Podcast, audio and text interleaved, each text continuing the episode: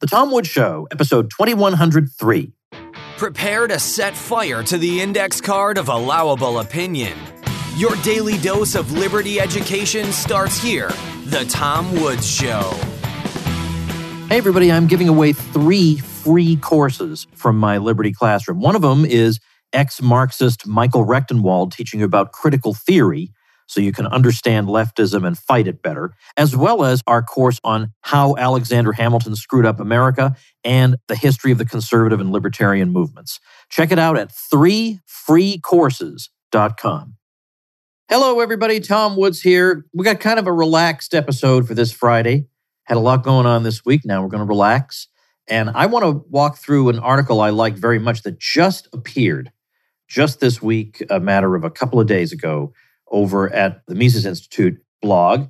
And it's an article by our old friend Jeff Deist, who is president of the Mises Institute. And it's called The Wrong Elites. Well, that about sums it up, doesn't it? And Jeff begins with a passage that, as it turns out, is one of the most memorable passages for me from Rothbard. I just remember it striking me so much when I first read it. Rothbard has a piece called Egalitarianism and the Elites. The passage in question runs as follows To mount an effective response to the reigning egalitarianism of our age, it is necessary but scarcely sufficient to demonstrate the absurdity, the anti scientific nature, the self contradictory nature of the egalitarian doctrine, as well as the disastrous consequences of the egalitarian program. All this is well and good but it misses the essential nature of, as well as the most effective rebuttal to, the egalitarian program to expose it as a mask for the drive to power of the now ruling left liberal intellectual and media elites. Since these elites are also the hitherto unchallenged opinion molding class in society, their rule cannot be dislodged until the oppressed public, instinctively but inchoately opposed to these elites, are shown the true nature of the increasingly hated forces who are ruling over them.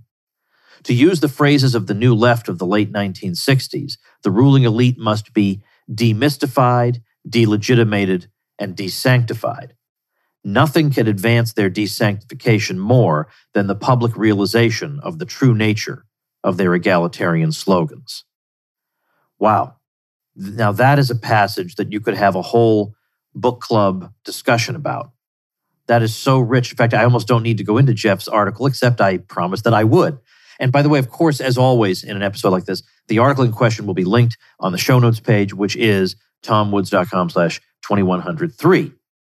The key part of this passage to me is that the egalitarian program is a mask for the drive to power of the current left liberal intellectual and media elites. That is the key thing is that don't look at what they say, look at what they do, look at what their motivations are. Their motivations are not to make life better for the oppressed and the downtrodden. Okay, you can pretty much take that to the bank. Elites like these love egalitarianism because it's a falsehood and because the idea of equality can never actually be attained. So, even let's say your goal was economic egalitarianism. Okay, let's say you had a radical economic egalitarian goal and you wanted to make everybody materially equal. Now, most of them don't take that position, but with a word like egalitarian or equality, well, who knows where it's supposed to go? Any any stoppage prior to reaching absolute egalitarian outcomes is just arbitrary. If you say you want equality, what does it mean to say I want equality, but it's okay if we have this much inequality? There's no logical stopping point before you get to absolute material equality. So let's consider that. Suppose we reach that point. Or let's, how about this? At the very least, how about we reach a point where the quote unquote distribution of wealth satisfies the people calling for equality? Okay, so somehow we've gotten to that point that they're somehow content. Now, this never happens with the left, they'll never be content. There's no pattern of society that would make them content. They always have a lack of contentedness. They always have to push forward to the next thing and the next thing and the next thing. But let's say that at least materially, we got to a point where the existing pattern of wealth holdings was considered acceptable to them. Okay, well, now we think about Robert Nozick, who wrote Anarchy, State, and Utopia. Robert Nozick gives this example. He says, Suppose Wilt Chamberlain is playing basketball and a lot of people want to go see him. Well, each person, let's say, pays, I think he gave the example, I think he said 25 cents. Because this is an old book. That's an old book. So we'll say a dollar, round it up at least. Everybody pays a dollar to go see Wilt Chamberlain. Now, obviously, it's way, way more than a dollar. That's not the point. Point is, everybody is out a little bit of dough, but suddenly Wilt Chamberlain has way, way, way more than everybody else. But there's no evil that's taken place. No one coerced people. They willingly gave up that dollar in exchange for seeing Wilt Chamberlain play basketball. But yet now the distribution of resources is different. So now, now what do we do? Now we say, all right, Wilt, you got to give all that money back. Okay, so what does he not get compensated? How does this work? So you notice that the pattern will always change. You can never keep it stable in terms of the pattern of wealth ownership.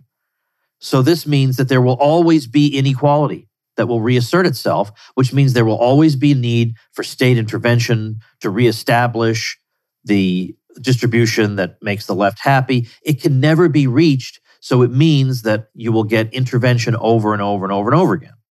And that's the way they like it. That's why they like something like this, is that it means they'll never be out of a job because they're trying to attain something that is impossible.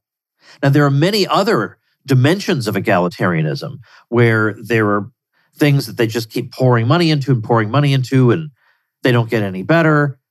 And that's the egalitarian program. Well, let's see. We just kept pouring money into X, Y, or Z. It didn't get any better. So let's keep pouring money into X, Y, and Z. So everybody who's on the take with programs like these has a vested interest in keeping it going and saying that it's all in the name of equality, an unreachable ideal. Of course, the state loves unreachable ideals because it means they stay in business forever and they get to couch all their interventions in the soothing rhetoric of equality. Now, I might mention before getting to Jeff's article, I might mention that I used the word distribution of wealth and I hate that word because that is so misleading. There is no libertarian worth his salt who would use the word distribution when talking about wealth or income that people have. Because distribution implies that there was a big pile of it and some distributor stood on top of that pile and started handing it out to people. But that's not what happens at all. So it's wrong to say, as a lot of conservatives do, that I don't like government programs that redistribute wealth. Well, redistribute implies that it was distributed in the first place, but it wasn't distributed, it was earned. And that's not distribution. What's happening in society is not a pile of wealth and a person standing on it with a bullhorn handing it out to everybody. What's happening in society is a series of voluntary exchanges that results in the patterns of wealth ownership that we observe. That's not distribution. That's I provide this service, you give me some money. You provide that service, I give you some money. There's no distribution involved in any aspect of that. So distribution is not the right word. So we don't want to say redistribution because that implies that the initial array of wealth holdings is the result of an initial distribution. It is not. Now you may say, Woods, that is some nitpicking. Well, I don't think it is, but I don't want to argue about that. now, by the way, by the way, one of my favorite things that I say, I haven't done it so much recently, just mainly because I forgot. But I love saying things like, you know, people come up to me and say, Woods, I'm not sure I agree with so and so. Now, I'm going to tell you, I got that from Walter Williams, the late heroic Walter Williams, who in his newspaper column, I, I can't believe nobody noticed this. Didn't you read Walter Williams's newspaper columns? He used to say, people say to me, Williams, blah, blah, blah, blah. And I am willing to bet nobody actually ever said that to him. Or my friend Marlon Sanders, the great salesman, I had him on my School of Life program the other day and he's he would say, "People say to me, Marlon," and then he goes on and on. And I, I just don't think that happens because nobody's ever come up to me and said, "Woods." I just like saying it. All right. Anyway, why did I say that? I actually I actually can't remember why I brought that up. Oh yeah, yeah, because I just said, yeah, Woods. That's kind of nitpicking. Nobody actually puts it that way. But in case you were thinking that was nitpicking, it's actually not. We got to get these things clear. Got to be clear in our definitions of words. So here's Jeff Deist. We'll read little bits and pieces and then have things to say about it. So we have during a panel discussion at a recent Mises Institute event, one presenter described her son's Ivy League university as elite, even as she lamented the perverse and harmful COVID mandates imposed by its administration. Those mandates, by the way, were overwhelmingly supported both by students at this particular college and their parents. Another panelist responded with, We need new elites to applause from the audience. This is painfully true. We desperately need new and better elites because the politically connected class in America spent the last hundred plus years ruining education, medicine, diplomacy, peace, money, banking, big business, literature, art, and entertainment, just for starters.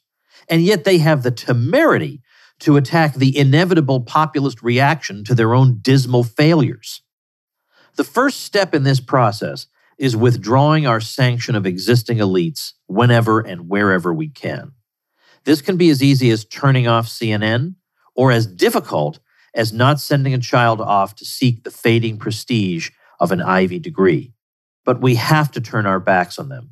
We have to upend the incentives and institutions that make their undeserved elite status possible.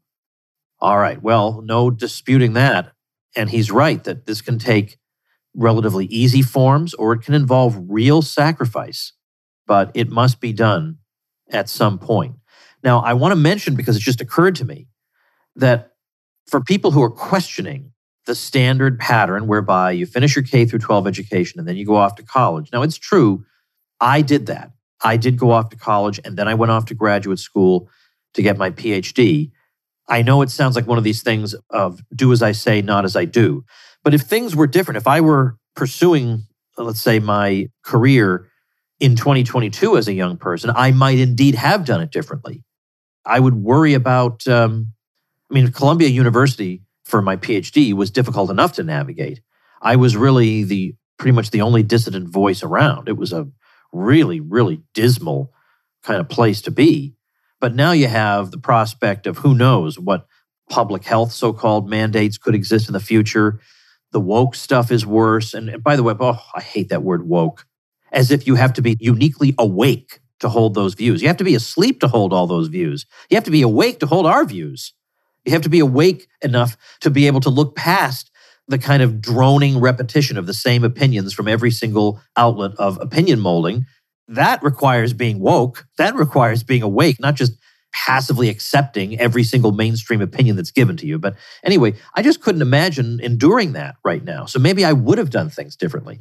But the point is, I've mentioned, I've had the founder of Praxis on the show. That's Isaac Morehouse. And the current I don't know if it's president or CEO, Cameron. I've had him on the show also. A lot of you have heard about it either from me or from other sources. They really, really did a great job getting the word out. And a bunch of my young listeners or parents then passed the word on to their children have actually gone into this program. And it's like an apprenticeship program whereby you train for a little while then you get sent out to get a job with some startup company as an apprenticeship with a startup company, and then a guaranteed job at the end of your time there. So you're spending several years instead of racking up debt and being lectured to by people who hate your guts, you're spending time acquiring both experience and income. So instead of coming out negative, you're coming out way, way in the positive, both financially and in terms of experience. So that is something very, very much to consider. And I actually did a live thing where I brought Cameron from Praxis on and he just did a presentation. This is what our program is about. Here are some people who've gone through it. I used to feature some of those people on the podcast. So if that's something that has any appeal to you, you should watch that recording and see if it's something for you. I have that up at tomwoods.com slash praxis, P-R-A-X-I-S, tomwoods.com slash praxis. Let me take a minute in this conversation about natural elites to say that natural elites understand responsibility. So here's my segue, okay? If somebody relies on your financial support, whether it's a child, an aging parent, or even a business partner, you need life insurance. And life insurance is not getting any cheaper as you get older. So it's smart to get a policy sooner rather than later. And Policy Genius is your one stop shop to find the insurance you need at the right price. All you have to do is head to policygenius.com and answer a few questions. In minutes, you can compare personalized quotes from top companies to find your lowest price. You could save 50% or more on life insurance by comparing quotes with Policy Genius. Their team of licensed experts are on hand through the entire process to help you understand your options and make decisions with confidence. The Policy Genius team works for you, not the insurance companies. So whether you're just starting to shop or have questions about your active policy, they're your independent advocates offering unbiased advice. And what's more, Policy Genius doesn't add on extra fees They don't sell your info to third parties. They have thousands of five star reviews across Google and Trustpilot, and they have options that offer coverage in as little as a week and avoid unnecessary medical exams. Since 2014, Policy Genius has helped over 30 million people shop for insurance. Head to policygenius.com to get your free life insurance quotes and see how much you could save. All right, let's get back to Jeff Deist, our friend. He says undeserved in this context, when he talks about undeserved elite status, means state connected. This feature, more than any other, marks today's unnatural elites, by which we mean elites who owe their status largely to government connections rather than merit. It can be hard to identify in some cases. Some elites, such as Jeff Bezos, performed brilliantly in the marketplace, yet also maintained deep ties to the worst of the American superstate. Amazon sells cloud services to a host of criminal federal agencies, and Bezos himself solely owns the CIA organ, the Washington Post. Russian oligarchs, much in the news these days, are said to fall in this category of unnatural and undeserving elites.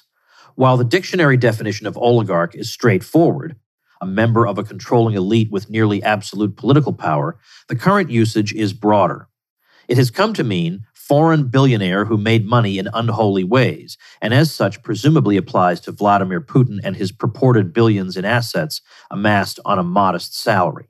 But many Russians obtained power and wealth through close connections to the former Soviet Union, buying up state assets on the cheap during the cronyist early 1990s. Are they all to have their property seized now, like Roman Abramovich and his shares of the Chelsea Football Club in London? What law justifies this? What tribunal issues such an order? And what police agency enforces the seizure? These trifling questions about the rule of law go unasked and unanswered. We're at war with Putin. But aren't U.S. elites oligarchs too? When we consider the nexus of state and corporate power, we find plenty of American examples beyond the aforementioned Bezos. New York University professor Michael Rectenwald coined the term governmentalities to describe publicly traded companies like Google and Amazon that are so intimately connected with the federal state as to become deputized to act as state agents. When we consider how far reaching this nexus really is, how many American elites truly deserve their status? Huh, now that is very interesting. We think about somebody like Thomas Jefferson. He made a distinction between a natural and a hereditary aristocracy. He was opposed to a hereditary aristocracy, but he wasn't opposed to the idea of elites.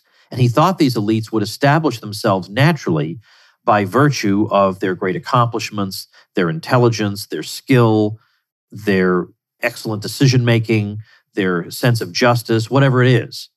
So you don't have to believe in a hereditary aristocracy, nevertheless, to believe that natural elites will indeed form in society. But these indeed are unnatural elites. Now let's get back to our friend Jeff.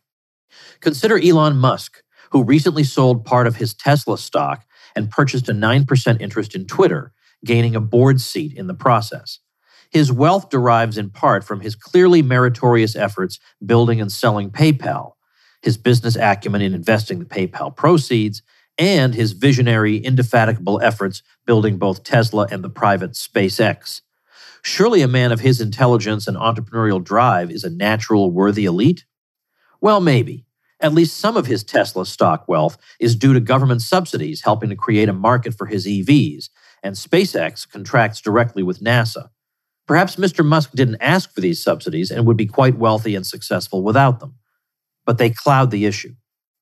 Are the Obamas oligarchs? After all, their reported $70 million net worth derives entirely from treading on their time in the White House?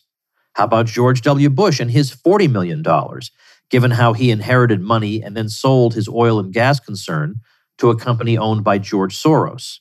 Consider Joe Biden, whose net worth soared from less than $30,000 in 2009 to nearly $10 million today. He literally has not had a proper job since 1970. Surely he is an oligarch in the sense of unearned wealth and power. Now, let me pause and say that there's really no disputing any of this.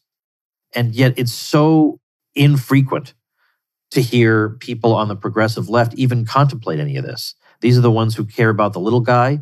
And yet here's our own elite staring us right in the face And they're so convinced that that elite has their well being at heart that they don't even ask these questions. Back to Jeff. What about Stacey Abrams, the one time Georgia gubernatorial candidate who claimed a net worth of $109,000 in 2018, but now discloses a net worth of $3.17 million? What has she built or created? Is she an oligarch with unearned wealth and status due solely to politics? How about CNN's Anderson Cooper, born into the bosom of Vanderbilt wealth and elite schools, not to mention the obligatory intern stint at the CIA, and then given a prominent platform on a major cable station? Is he in any way deserving of his status? Russian oligarchs, American Poles, and state connected billionaires are all cut from the same cloth. They didn't earn or fully earn their wealth and position in society. But we must expect this. Rule by elites, at least to an extent, is indeed inevitable. Every society, across time and across place, manifests this. Democracy doesn't solve or change it, but merely transfers status away from merit and toward politics. Democracy simply creates different, worse, elites in the form of a permanent managerial bureaucratic class that no more reflects the consent of the governed than Putin represents the will of all Russians. Political and economic liberty is about the freedom and prosperity average people enjoy in any society. It is the measure of whether elites are natural or unnatural, deserving or undeserving. In the poorest and most corrupt countries, elites fatten their own Swiss bank accounts while parasitically draining citizens of their meager resources. In the wealthiest and least corrupt countries, elites act far more benevolently, e.g., Prince Hans Adam II in Liechtenstein. Most countries across the West today lie somewhere in the middle. But the COVID crisis showed us that once again the situation is getting worse. What we need is not to eliminate elites, but to create better ones. And at this very moment in the article, I thought, ah, well, maybe you should quote Hans Hoppe, because he's written on this. And then the very next sentence. In his essay, Natural Elites, Intellectuals, and the State, Hans Hermann Hoppe describes how modern states usurp the role of worthy individuals in society who possess natural authority. And so here's Hans. Such a theory has been presented by Bertrand de Jouvenel. According to his view, states are the outgrowth of natural elites, the natural outcome of voluntary transactions between private property owners is non egalitarian, hierarchical, and elitist. In every society, a few individuals acquire the status of an elite through talent. Due to superior achievements of wealth, wisdom, and bravery, these individuals come to possess natural authority, and their opinions and judgments enjoy widespread respect.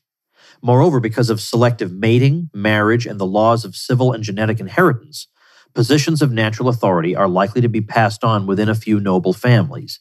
It is to the heads of these families, with long established records of superior achievement, far-sightedness, and exemplary personal conduct, that men turn with their conflicts and complaints against each other.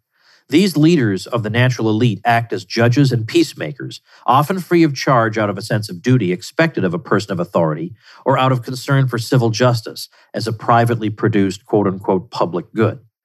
The small but decisive step in the transition to a state consists precisely of the monopolization of the function of judge and peacemaker.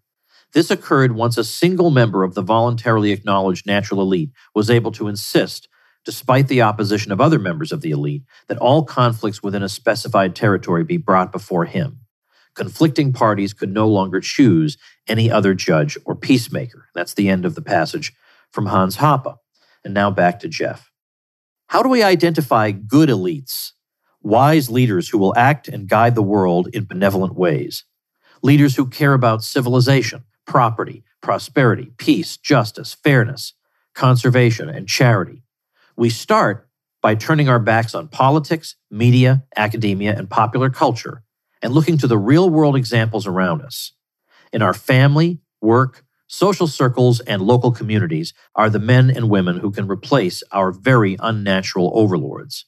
Men and women who understand inequality and human differences as the inescapable starting point of human society, which in Ludwig von Mises's view allows for, quote, collaboration of the more talented, more able, and more industrious with the less talented, less able, and less industrious, which results in benefits for both. This then is the egalitarian rub. Progressives of all political stripes oppose the idea of natural elites not because of their claimed egalitarianism or dislike of hierarchies. They oppose the idea because it contemplates a hierarchy not established by them. A natural elite also means that intelligence, ability, attractiveness, charisma, wisdom, discretion, and quiet confidence, all very unequally distributed in nature, become the characteristics of those holding greater influence in society. And then finally, government is mostly beyond hope or redemption, and we don't need elites for governance. Markets perform that function far better and far more democratically. Our focus should be on the intermediary institutions of civil society, saving those that can be saved and building new ones where the damage is too great. We begin this process with real elites, the actual adults in the room. We desperately need to desanctify the current crop and replace them with much better and nobler people. I don't see anything to argue with here. In fact, I'm reminded of a passage now. I don't recall off the top of my head exactly where it is now. I'll get a lot of people telling me, I'm sure.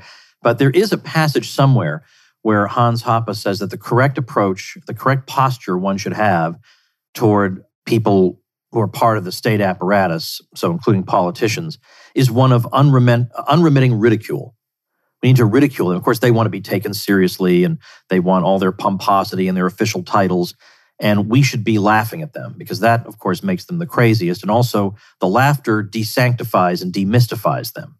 You know, you refuse to treat them with the respect they are allegedly entitled to. Well, that that changes things around. We, but we also, as is implied in Jeff Deist's article, have to move away from and see through the transparently manipulative rhetoric they use about equality and, and this and that, and see through to what is really happening. So when Hans was interviewed, I guess it was six years ago in some European publication, he was asked, Is there anything that an ordinary citizen can do in this situation? And he answered, For one, instead of swallowing the high sounding blather of politicians about freedom, prosperity, social justice, etc., people must learn to recognize the EU for what it really is a gang of power lusty crooks empowering and enriching themselves at other productive people's expense. And secondly, people must develop a clear vision of the alternative to the present morass, not a European superstate or even a federation of nation states, but the vision of a Europe made up of thousands of Liechtensteins and Swiss cantons, united through free trade and in competition with one another in the attempt of offering the most attractive conditions for productive people to stay or move. So that's another dimension of this that needs to be considered about the emergence of natural elites is probably much, much more likely to take place in smaller political settings. Natural elites who are tolerable are much, much more likely to emerge in smaller political settings than in the monstrosity we have now, where we're trying to have all these people with all these different worldviews somehow not use the state apparatus to oppress each other. What kind of elites are going to emerge from that kind of situation? And as a matter of fact, Hayek once said that liberty in the future is much more likely to be preserved in smaller states. So that's also something to think about. But I'm going to link you to Jeff's piece. And maybe I'll also link, let's see, 2103, link to Jeff. And then I'll link to Rothbard, egalitarianism and the elites piece. And then I'll link you also to the Hans Hoppe piece that uh, Jeff quoted from. So it'll be a nice little primer on where we stand on natural elites and artificial elites and where to go from here. So, with that, if you folks like and appreciate the old Tom Woods show, she doesn't produce herself here. We uh, always appreciate the support to help keep this thing going. And in return, because I've been creating stuff for so long, I have so many goodies to give away you're going to really, really appreciate and like what you have coming to you as a supporter of the Tom Woods Show. So do me a favor as your homework assignment over the weekend, check out supportinglisteners.com and be part of my community, which would warm my heart and help make it possible for me to keep on doing this. Thanks so much, everybody. See you next week. Become a smarter libertarian in just 30 minutes a day. Visit tomwoods.com to subscribe to the show for free, and we'll see you next time. Like the sound of The Tom Woods Show? My audio production is provided by Podsworth Media. Check him out at podsworth.com.